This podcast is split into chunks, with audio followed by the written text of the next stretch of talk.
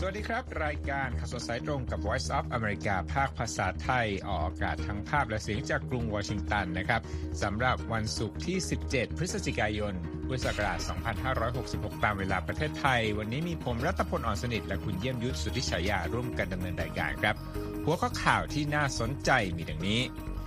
ไบเดนสรุปการหารือสีจิ้นผิงเผยเกิดผลดีด้านการทหาร AI และยาแฟนทานิลนอกจากนั้นแล้วผู้นำสหรัฐนั้นยังคงเหน็บประธานาธิบดีสีจิ้นผิงของจีนว่าเป็นผู้นำเผด็จการหลังการหารือที่ซานฟรานซิสโกและมาฟังความเคลื่อนไหวของนายกรัฐมนตรีไทยเศรษฐา ทวีสินที่อยู่ระหว่างการประชุมเอเปกเช่นกันนะครับที่รัสเซียนะครับมีการติดตั้งขีปนาวุธและเครื่องร่อนติดนิวเคลียร์ได้สู่ขึ้นฐานแล้วนะครับและคาดการณ์นะครับว่ากลุ่มฮามาสจะปล่อยตัวคนไทยเร็วๆนี้หากบรรลุข้อตกลงหยุดยิงจากรายงานของ Reuters ส่วนที่พม่ากองทัพของเมียนมานั้นหนีกลุ่มติดอาวุธเข้าอินเดียโดยมีทหารเข้าไปในเขตแดนอินเดียแล้วอย่างน้อย29คนครับช่วงท้ายรายการวันนี้จีนส่งสัญญาณแพนด้าจะกลับมาสหรัฐแน่นอนทั้งหมดในรายการข่าวสดสายตรงวันนี้ครับครับคุณเยี่ยมยุทธครับรายการวันนี้นะครับอยากจะเปิดด้วยการพบกันของประธานาธิบดีสหรัฐและประธานาธิบดีจีนแบบตัวเป็นๆนะฮะที่บ้านพักตากอากาศอยู่ทางใต้ของซานฟรานซิสโกเป็นยังไงบ้างหลังจากที่ประธานาธิบดีโจไบเดนออกมาแถลงนะหลังจากที่ได้พบกับสีจิ้นผิงครั้งนี้ครับครับก็ทั้งสองผู้นำมีความเห็นพ้องต้องกันในหลายประเด็นครับคุณรัตพลครับทั้งเรื่องของการฟื้นการสื่อสารระหว่างกองทัพของสองประเทศรวมถึงการร่วมมือสกัดกั้นยาเฟนทานิลที่กำลังระบาดในอเมริกาด้วยครับประธานาธิบดีไบเดนและประธานาธิบดีสีพบกันราว4ชั่วโมงในวันพุธที่ฟิโลลีเอสเตทสถานตากอากาศชานนครซานฟรานซิสโกเจ้าที่รัฐบาลของสองประเทศกล่าวว่าผู้นำทั้งสองตกลงกันที่จะกลับมาติดต่อกันทางทหารอีกครั้งหลังจากตัดสัมพันธ์ไปในช่วงที่อดีตประธานสภาผู้แทนราษฎรสหรัฐแนนซี่เพโลซีเดินทางเยือนไต้หวันเมื่อปีที่แล้วประธานาธิบดีไบเดนแถลงสรุปการประชุมว่าเรากลับสู่การสื่อสารประจำวันโดยตรงและเปิดเผยชัดเจนพร้อมระบุว่าการสื่อสารที่ผิดพลาดอาจสร้างปัญหาให้แก่ประเทศมหาอำนาจต่างๆได้ไบเดนและสียังได้ตกลงกันที่จะระงับการส่งออกสินค้าที่เกี่ยวข้องกับการผลิตยาเฟนทานิลที่มีส่วนผสมของฝิ่นซึ่งเป็นสาเหตุสำคัญของการระบาดอยู่ในสหรัฐและยังเห็นพ้องที่จะจัดให้มีการหารือระหว่างคณะผู้เชี่ยวชาญด้านปัญญาประดิษฐ์ของทั้งสองประเทศด้วยครับในการเริ่มหารือในวันพุธประธานาธิบดีไบเดนกล่าวกับประธานาธิบดีสีจิ้นผิงว่าเรารู้จักกันมานานแล้วและเรามักจะเห็นไม่ตรงกันในหลายเรื่องซึ่งไม่ใช่เรื่องน่าแปลกใจแต่การประชุมระหว่างเรามักเต็มไปด้วยความซื่อตรงเปิดเผยตรงไปตรงมาและเป็นประโยชน์และกล่าวด้วยครับว่าเราต้องรับประกันให้ได้ว่าการแข่งขันซึ่งกันและกันจะไม่ลุกลามไปเป็นความขัดแย้งและต้องมีการจัดการอย่างมีความรับผิดชอบ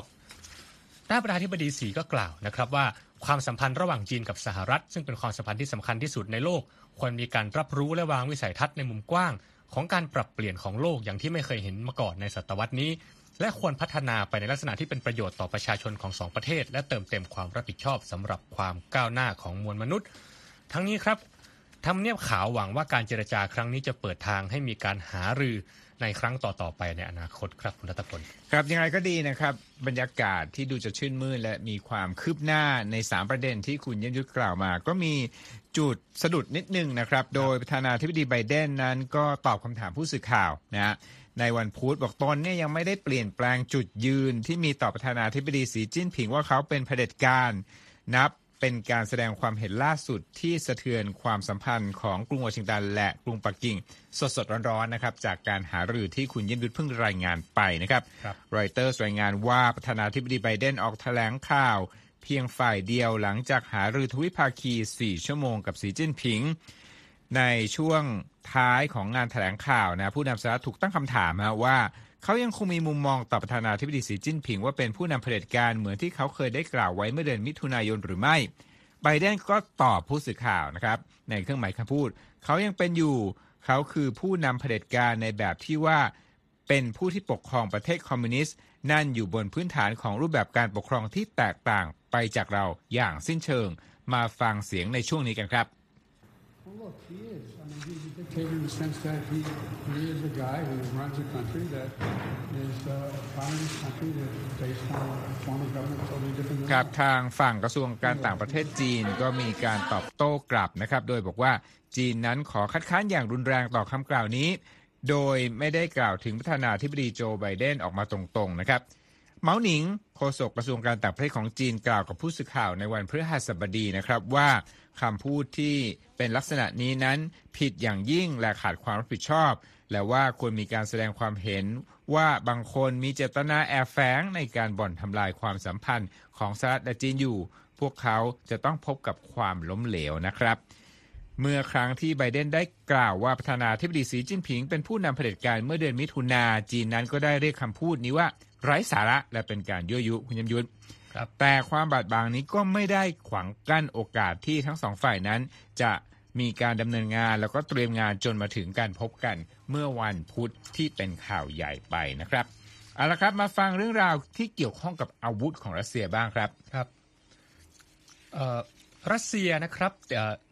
มีการเผยแพร่วิดีโอการติดตั้งขีปนาวุธข้ามทวีปและเครื่องร่อนความเร็วเหนือเสียงรุ่นอแวนการ์ดที่สามารถติดอาวุธนิวเคลียร์ได้เข้ากับฐานยิงจรวดที่ตอนใต้ของประเทศครับสถานีโทรทัศน์สเวซด้าของกระทรวงกลาโหมรัสเซียครับคุณรัตพลเผยแพร่เหตุการณ์ที่ขีปนาวุธกำลังถูกขนส่งไปยังฐานยิงในภูมิภาคโอเรนเบิร์กใกล้กับประเทศคาซัคสถานก่อนที่ขีปนาวุธจะค่อยๆถูกตั้งขึ้นแล้วหย่อนตัวลงไปเก็บอยู่ในอุโมงค์ครับรอยเตอร์รายงานว่าประธานาธิบดีวลาดิเมียร์ปูตินแห่งรัสเซียได้เปิดตัวเครื่องร่อนความเร็วเหนือเสียงระดับไฮเปอร์โซนิกรุ่นอแวนการ์ดไปตั้งแต่5ปีก่อนโดยระบุว่าสิ่งนี้ถูกพัฒนาขึ้นมาเพื่อตอบโต้กับการพัฒนาอาวุธและเจาะผ่านระบบป้องกันขีปนาวุธรุ่นใหม่ของสหรัฐถามว่าอแวนการ์ดใช้งานยังไงอแวนการ์ดนะครับจะถูกใช้ติดเข้ากับขีปนาวุธและเมื่อขีปนาวุธถูกยิงเข้าใส่เป้าหมายซึ่งโดยสภาพตามสภาพของขีปนาวุธเนี่ยเป็นวิถีโค้งนะครับอแวนการ์ดเนี่ยก็จะแยกตัวออกมาจากวิถีการยิงดั้งเดิมแล้วพุ่งเข้าใส่เป้าหมายด้วยความเร็วสูงโดยสามารถทำความเร็วได้เร็วกว่าเสียงถึง27เท่าหรือประมาณ 34,000 กิโลเมตรต่อชั่วโมงรัสเซียและสหรัฐที่ยังคงเป็นมหาอำนาจทางด้านนิวเคลียร์ต่างแสดงความเสียใจต่อภาวะถดถอยของสนธิสัญญาด้านการควบคุมอาวุธซึ่งมีขึ้นเพื่อชะลอการแข่งขันด้านอาวุธในช่วงสงครามเย็นและลดความเสี่ยงของสงครามนิวเคลียร์แต่ถึงกระนั้นก็ตามครับทั้งสหรัฐรัสเซียและจีนต่างกำลังพัฒนาระบบอาวุธหลายแบบรวมถึงอาวุธที่มีความเร็วยิ่งยวดเหนือเสียงด้วย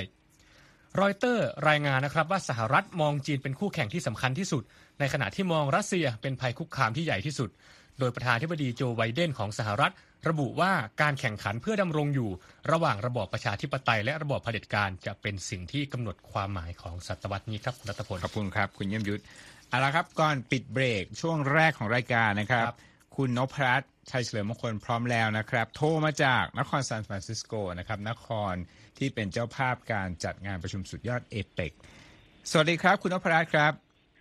สวัสดีครับรัตพลคุณเยี่ยมยุทธครับวันนี้เนี่ยใกล้เข้าวันสุดท้ายของเอเปคแล้วไม่ทราบว่าบรรยากาศเปลี่ยนแปลงไปจากวันแรกๆไหมเพราะว่าคุณนพรัตน์เนี่ยไปตั้งแต่ช่วงแรกๆกับคุณสุภกิจนะเป็นยังไงบ้างบรรยากาศตอนนี้ที่เห็นครับก็เท่าที่ได้ออกไปข้างนอกมานะครับพบว่าการชุมนุมประท้วงเนี่ยเริ่มเห็นชัดขึ้นตามมุมต่างๆที่สามารถรวมตัวกันได้ซึ่งประเด็นการประท้วง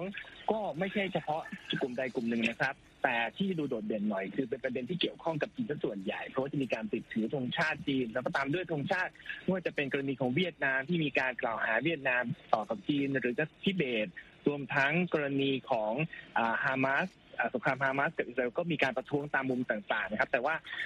พื้นที่ที่จัดในการประชุมอย่างที่เคยเล่าให้ฟังว่ามีการปิดล้อมเป็นบริเวณ12บล็อกคือรัศมีคือเกือบโลแต่ละทิศทางนะฮะแล้วก็การรักษาความปลอดภัยเข้มงวดมากต้องเดินผ่านด่านการตรวจกระเป๋าเนี่ยถึง3รอบเพราะฉะนั้นคือผู้ประท้วงไม่สามารถเข้ามาก่อกวนการประชุมได้มีเฉพาะแค่เมื่อวานที่มีการประท้วงของกลุ่มคนจีนที่ต่อต้านประธานาธิบดีสีจิ้นผิงไปประชุมนุมกันที่บริเวณ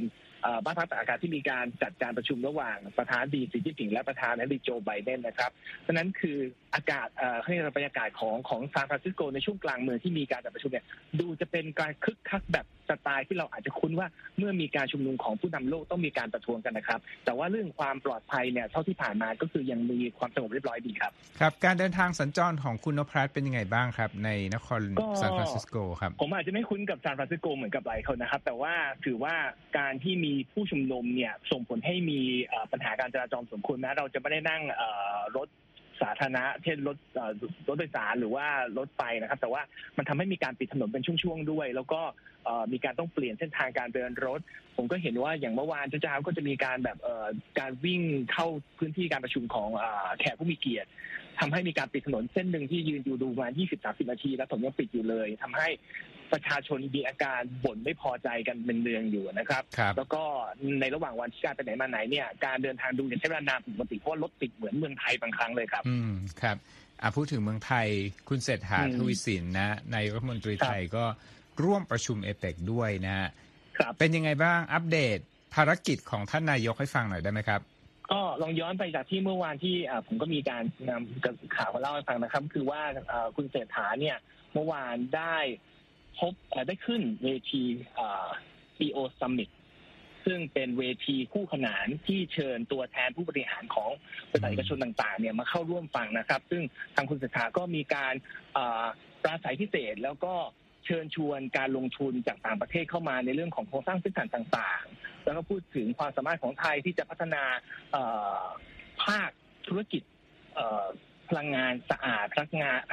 งงานหมุนเวียนให้ชาวต่างชาติมาร่วมลงทุนเพิ่มขึ้นครับแล้วมีคลิปในช่วงที่ท่านนายกกล่าว Keynote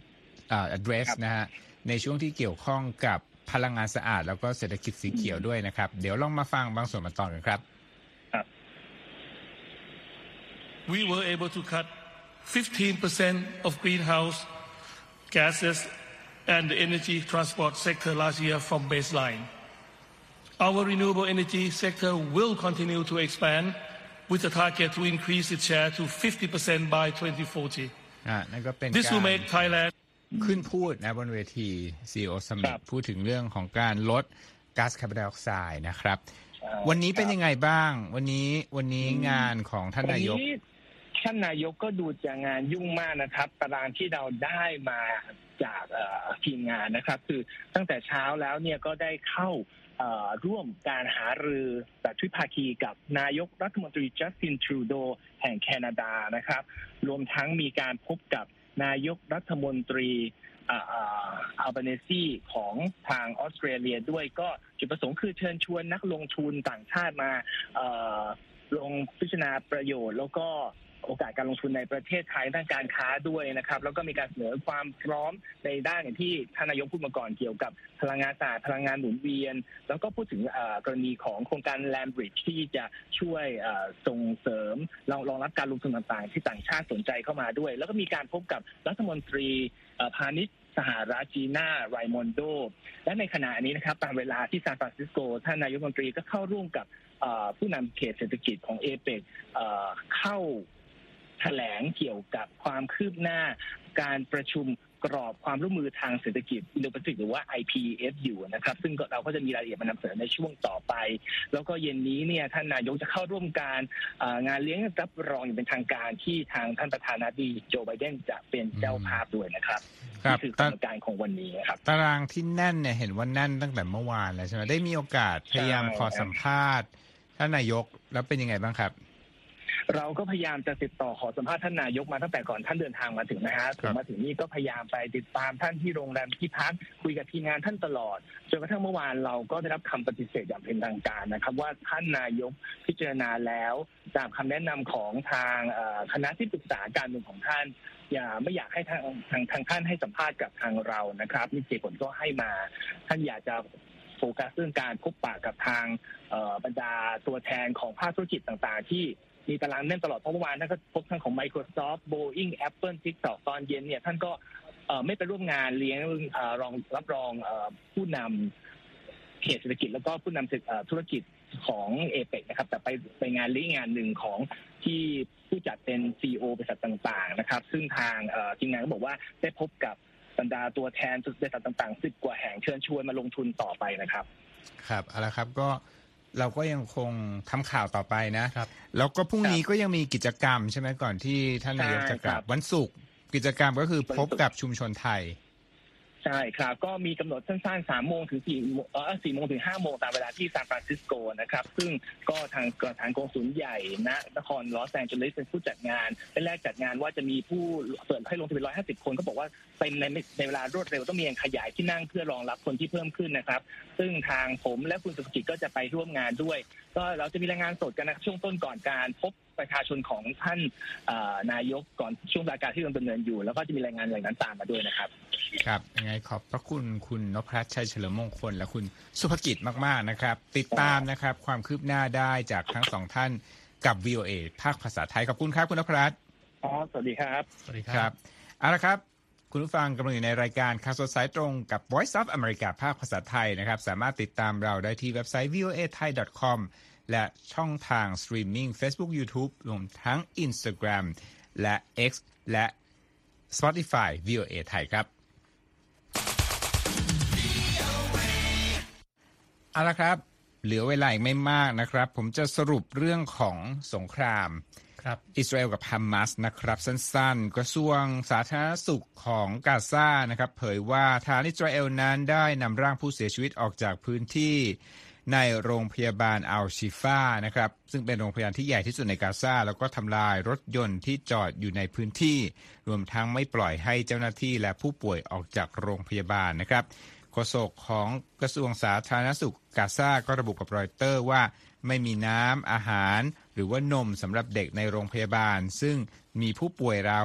650 คนและผู้คนที่พลัดถิ่นและมาอาศัยโรงพยาบาลแห่งนี้พักพิงอีก 7,000 คนนะครับโดยคนเหล่านี้หนีการโจมตีทางอากาศและการถล่มด้วยระเบิดของกองทัพอิสราเอลนะครับทีมแพทย์นะครับเผยว่าผู้ป่วยหลาย10 คนรวมทั้งเด็กทารกที่คลอดก่อนกำหนด3 คนเสียชีวิตนะครับเพราะโรงพยาบาลไม่มีเชื้อเพลิงและสิ่งของจำเป็นเพียงพอนะครับองค์การอนามัยโลกระบุนะครับว่าได้พยายามประสานงานเพื่อที่จะอพยพผู้ป่วยด้วยเหตุผลด้านการแพทย์ในโรงพยาบาลแห่งนี้แต่ติดปัญหาเรื่องความปลอดภัยข้อจำกัดในการอพยพและไม่สามารถติดต่อผู้คนภายในพื้นที่ได้เลยพร้อมระบุว่ามีผู้ป่วยราว600 คนที่อยู่ที่นั่นซึ่ง27 คนนะเป็นผู้ป่วยขั้นวิกฤตนะครับทางโรงพยาบาลแห่งนี้นั้นเป็นเป้าหมายสำคัญของการบุกของอิสราเอลที่ระบุว่าสถานที่แห่งนี้เนี่ยเป็นหัวใจของปฏิบัติการของฮามาสและอิสราเอลกล่าวบอกว่าภายใต้โรงพยาบาลแห่งนี้เป็นอุโมงค์ที่ฮามาสใช้เป็นศูนย์บัญชาการอยู่ซึ่งสหรัฐยืนยันสนับสนุนการอ้างของอิสราเอลนี้นะครับแต่ว่าเมื่อเวลาผ่านไป24 ชั่วโมงที่อิสราเอลบุกพื้นที่ของอาคารโรงพยาบาลทางรัฐบาลเทลอาวีฟก็ไม่สามารถเปิดเผยหลักฐานที่มีอยู่ว่ามีอุโมงค์อยู่ภายใต้โรงพยาบาลแห่งนี้และเป็นศูนย์บัญชาการของฮามาสและว่ากลุ่มฮามาสระบุว่าวิดีโอที่อิสราเอลเผยแพร่นะที่เป็นภาพอาวุธต่างๆที่บอกว่าพบในโรงพยาบาลเนี่ยทางฮามาสบอกว่าเป็นการจัดฉากขึ้นนะครับทางการอิสราเอลระบุในวันพฤหัสบดีว่ากองทัพนั้นจะปักหลักอยู่ที่นั่นต่อไปแต่ปฏิเสธที่จะให้ข้อมูลเพิ่มเติมจากรายงานก่อนหน้าที่มีการเผยแพร่ภาพทหารอิสราเอลเปิดกล่องที่ระบุว่าเป็นอาหารเด็กและอุปกรณ์การแพทย์และพบว่ามีอาวุธอยู่ในโรงพยาบาลแห่งนี้นะครับเอาละครับอีกเรื่องนึงเกี่ยวข้องกับสงครามครั้งนี้และเกี่ยวข้องกับไทยด้วยคุณยมยุทธครับเป็นเรื่องราวของตัวประกันชาวไทยที่ถูกจับไปโดยกลุ่มฮามาสนะครับล่าสุดคณะทำงานเจรจากลุ่มฮามาสเผยในวันพฤหัสบดีว่าได้รับการยืนยันจากกลุ่มฮามาสว่าตัวประกันชาวไทยทั้งหมดจะเป็นกลุ่มที่ได้รับการปล่อยตัวในเร็วๆนี้หากตัวแทนเจรจาประสบความสำเร็จในการบรรลุข้อตกลงหยุดยิงในกาซาตามการรายงานของรอยเตอร์ครับนายเลอพงษ์ซายิดนายกสมาคมนักเรียนเก่าไทยอิหร่านในฐานะตัวแทนประธานสภาผู้แทนราษฎรผู้ทำหน้าที่ประสานงานช่วยเหลือแรงงานไทยที่ถูกจับกุมโดยกลุ่มฮามาสกล่าวกับผู้สื่อข่าวที่อาคารรัฐสภาว่าหากมีการหยุดยิงในอีก3หรือ5วันกลุ่มฮามาสจะปล่อยตัวประกันซึ่งรวมถึงชาวไทยที่ถูกจับกุมทั้งหมดนั่นเป็นสิ่งที่กลุ่มฮามาสสัญญาไว้และกล่าวด้วยครับว่ากระบวนการดังกล่าวอาจเกิดขึ้นในเวลาไม่ถึง10วันหรือในอีก 2-3 วันข้างหน้า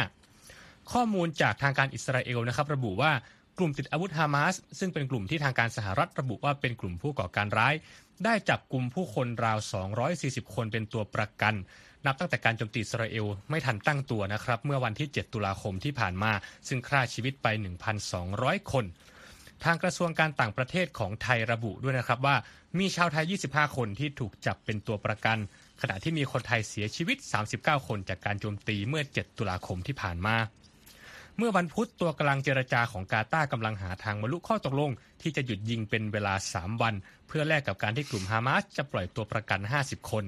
และอิสราเอลปล่อยตัวผู้หญิงและผู้เยาว์จากการจับกุมคุมขังในกรณีด้านความมั่นคงตามการเปิดเผยของตัวแทนในตะวันออกกลางครับคุณรัตพลครับมาที่ใกล้บ้านเราคุณยมยุทธครับที่เมียนมานะครับทหารของกองทัพรัฐบาลเมียนมาจำนวนอย่างน้อย29คนนะครับก็ได้หนีเข้าไปในอินเดียในวันพฤหัสบดีนะครับเมื่อถูกโจมตีโดยกลุ่มติดอาวุธที่เป็นประปักษ์กับรัฐบาลนะครับโดยรายงานข่าวนี้มาจาก Reuters ที่อ้างแหล่งข่าวของรัฐบาลอินเดียนะครับก่อนหน้าในสัปดาห์เดียวกันนะครับทหารเมียนมาได้เข้าไปในรัฐมิโซรัมนะของอินเดียจำนวน43คนหลังจากที่โดนรุกหนักจากกลุ่มติดอาวุธฝ่ายตรงข้ามในจำนวนดังกล่าวนั้นอินเดียส่งตัวกลับแล้ว40คนนะครับในช่วงนี้นะครับกองทัพเมียนมากำลังต่อสู้ครั้งใหญ่ที่สุดในรอบหลายปีกับการรวมพลังกันของนักรบกลุ่มชาติพันธุ์และฝ่ายตรงข้ามของรัฐบาลทหารของเมียนมานะครับทินเมืองชเวเจ้าหน้าที่ฝ่ายบริหารที่กรุงเนปิดอร์นะครับกล่าวว่าผู้นำกองทัพเมียนมาได้สั่งให้เจ้าหน้าที่รัฐทั้งหมดและผู้ที่มีประสบการณ์ทางทหารเตรียมตัวที่จะช่วยชาติในสถานการณ์ฉุกเฉินเจ้าหน้าที่ผู้นี้กล่าวว่าในส่วนของสถานการณ์ที่เมืองหลวงนั้นตอนนี้ยังมีความสงบเรียบร้อยดีนะครับในเวลานี้นะครับรัฐบาลเงาที่ถูกตั้งขึ้นโดยนักการเมืองฝ่ายสนับสนุนประชาธิปไตยและต่อต้านทหารก็ได้ร่วมเป็นพันธมิตรกับกลุ่มติดอาวุธชาติพันธุ์บางกลุ่ม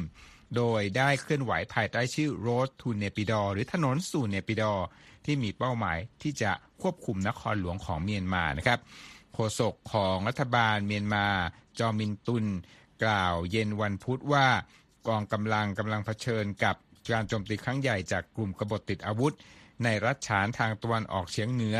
รัฐกะยาทางตะวันออกและรัฐคัชชินทางตะวันตกก็บอกได้ว่ากองทัพนั้นอพยพกำลังพลออกจากที่ตั้งทางทหารแล้วหลายจุดและกลุ่มติดอาวุธใช้โดรนโจมตีระเบิดใส่ฝ่ายของรัฐบาลนะครับครับนั่นก็เป็นเรื่องราวที่เกี่ยวข้องกับเมียนมาซึ่งเป็น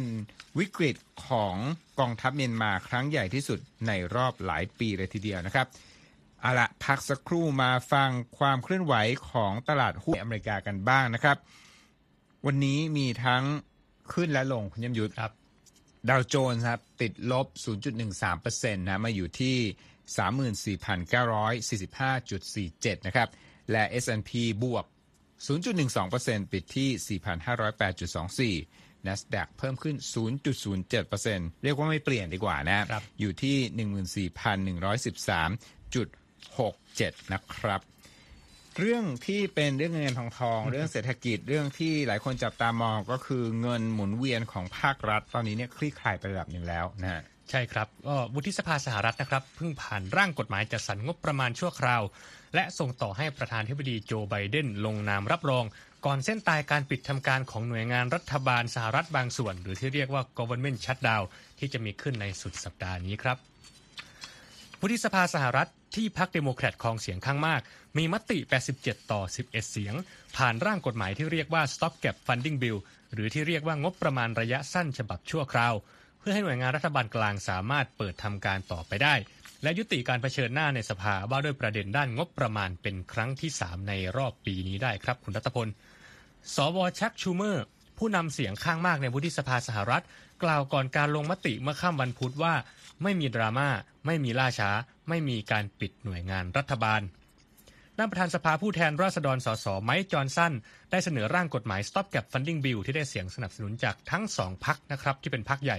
ซึ่งเป็นสิ่งที่ไม่ได้เห็นบ่อยครั้งนักในสถานการณ์การเมืองอเมริกันในปัจจุบันแต่บรรดาสมาชิกพรรครีพับลิกันและกลุ่มอนุรักษนิยมสายแข็งต่างแสดงความไม่พอใจในการประนีประนอมของจอห์นสันและจะกลับมาสู้กันในสภาเรื่องงบประมาณอีกครั้งหลังหยุดยาวในวันขอบคุณพระเจ้าครับ สำหรับเส้นตายต่อไปที่งบประมาณชั่วคราวจะหมดอายุลงก็คือ19มกราคมปีหน้าขณะที่งบประมาณสำหรับหน่วยงานรัฐบาลกลางทั้งหมดรวมทั้งด้านกลาโหมจะหมดอายุลงในวันที่2กุมภาพันธ์ปีหน้าครับคุณรัตพลครับเอาละครับพักสักครู่เดียวครับข่าวปิดท้ายวันนี้ยังเป็นเรื่องสัตว์อยู่นะครับมาติดตามว่าเป็นสัตว์พันธุ์อะไรครับ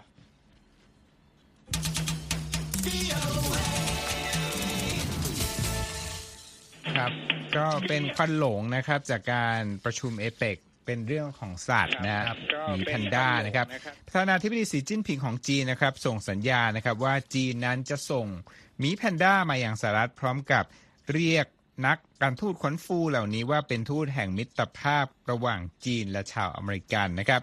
ผู้นำจีนกล่าวระหว่างงานเลี้ยงอาหารค่ำกับบรรดานักธุรกิจเมื่อคืนวันพุธที่อเมริกานะครับว่าพร้อมที่จะเดินหน้าความร่วมมือกับสหรัฐในด้านการอนุรักษ์แพนด้า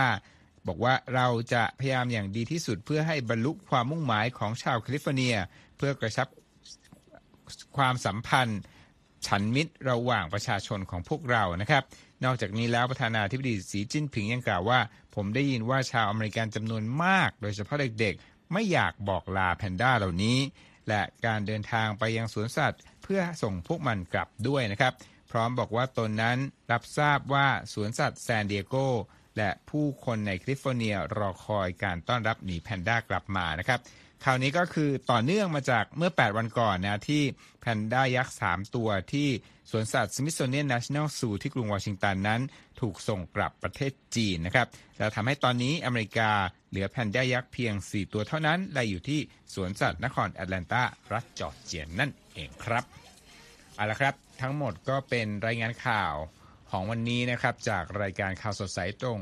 กับ Voice of America ภาคภาษาไทยผมรัฐพล อ่อนสนิทและคุณเยี่ยมยุทธสุทธิฉายาต้องลาไปก่อนสวัสดีครับสวัสดีครับ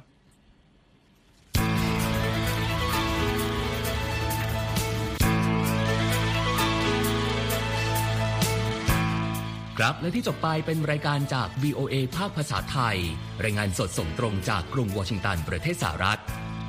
คุณผู้ฟังสามารถติดตามข่าวสารจากทั่วโลกได้ในทุกที่ทุกเวลาที่เว็บไซต์ voathai.com รวมถึงทุกช่องทางในโซเชียลมีเดีย Facebook, YouTube, Twitter และ Instagram เริ่มต้นวันด้วยการอัปเดตข่าวสารจากทั่วโลกผ่านรายการข่าวสดสายตรงจาก VOA ภาคภาษาไทยและสุดสัปดาห์กับ VOA ทั้งยังเรียนรู้เรื่องราวทางวัฒนธรรมและไลฟ์สไตล์ผ่านรายการภาษาอังกฤษแบบอเมริกันของเรา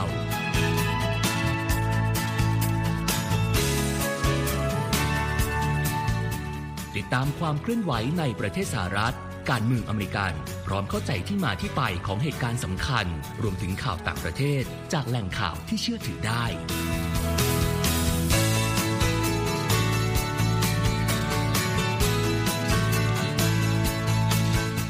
นอกจากนี้ VOA ยังมีบทสัมภาษณ์และคอนเทนต์แบบ Exclusive จากบุคคลที่น่าสนใจหลากหลายวงการและยังมีเรื่องราวของคนไทยในประเทศสหรัฐอีกด้วย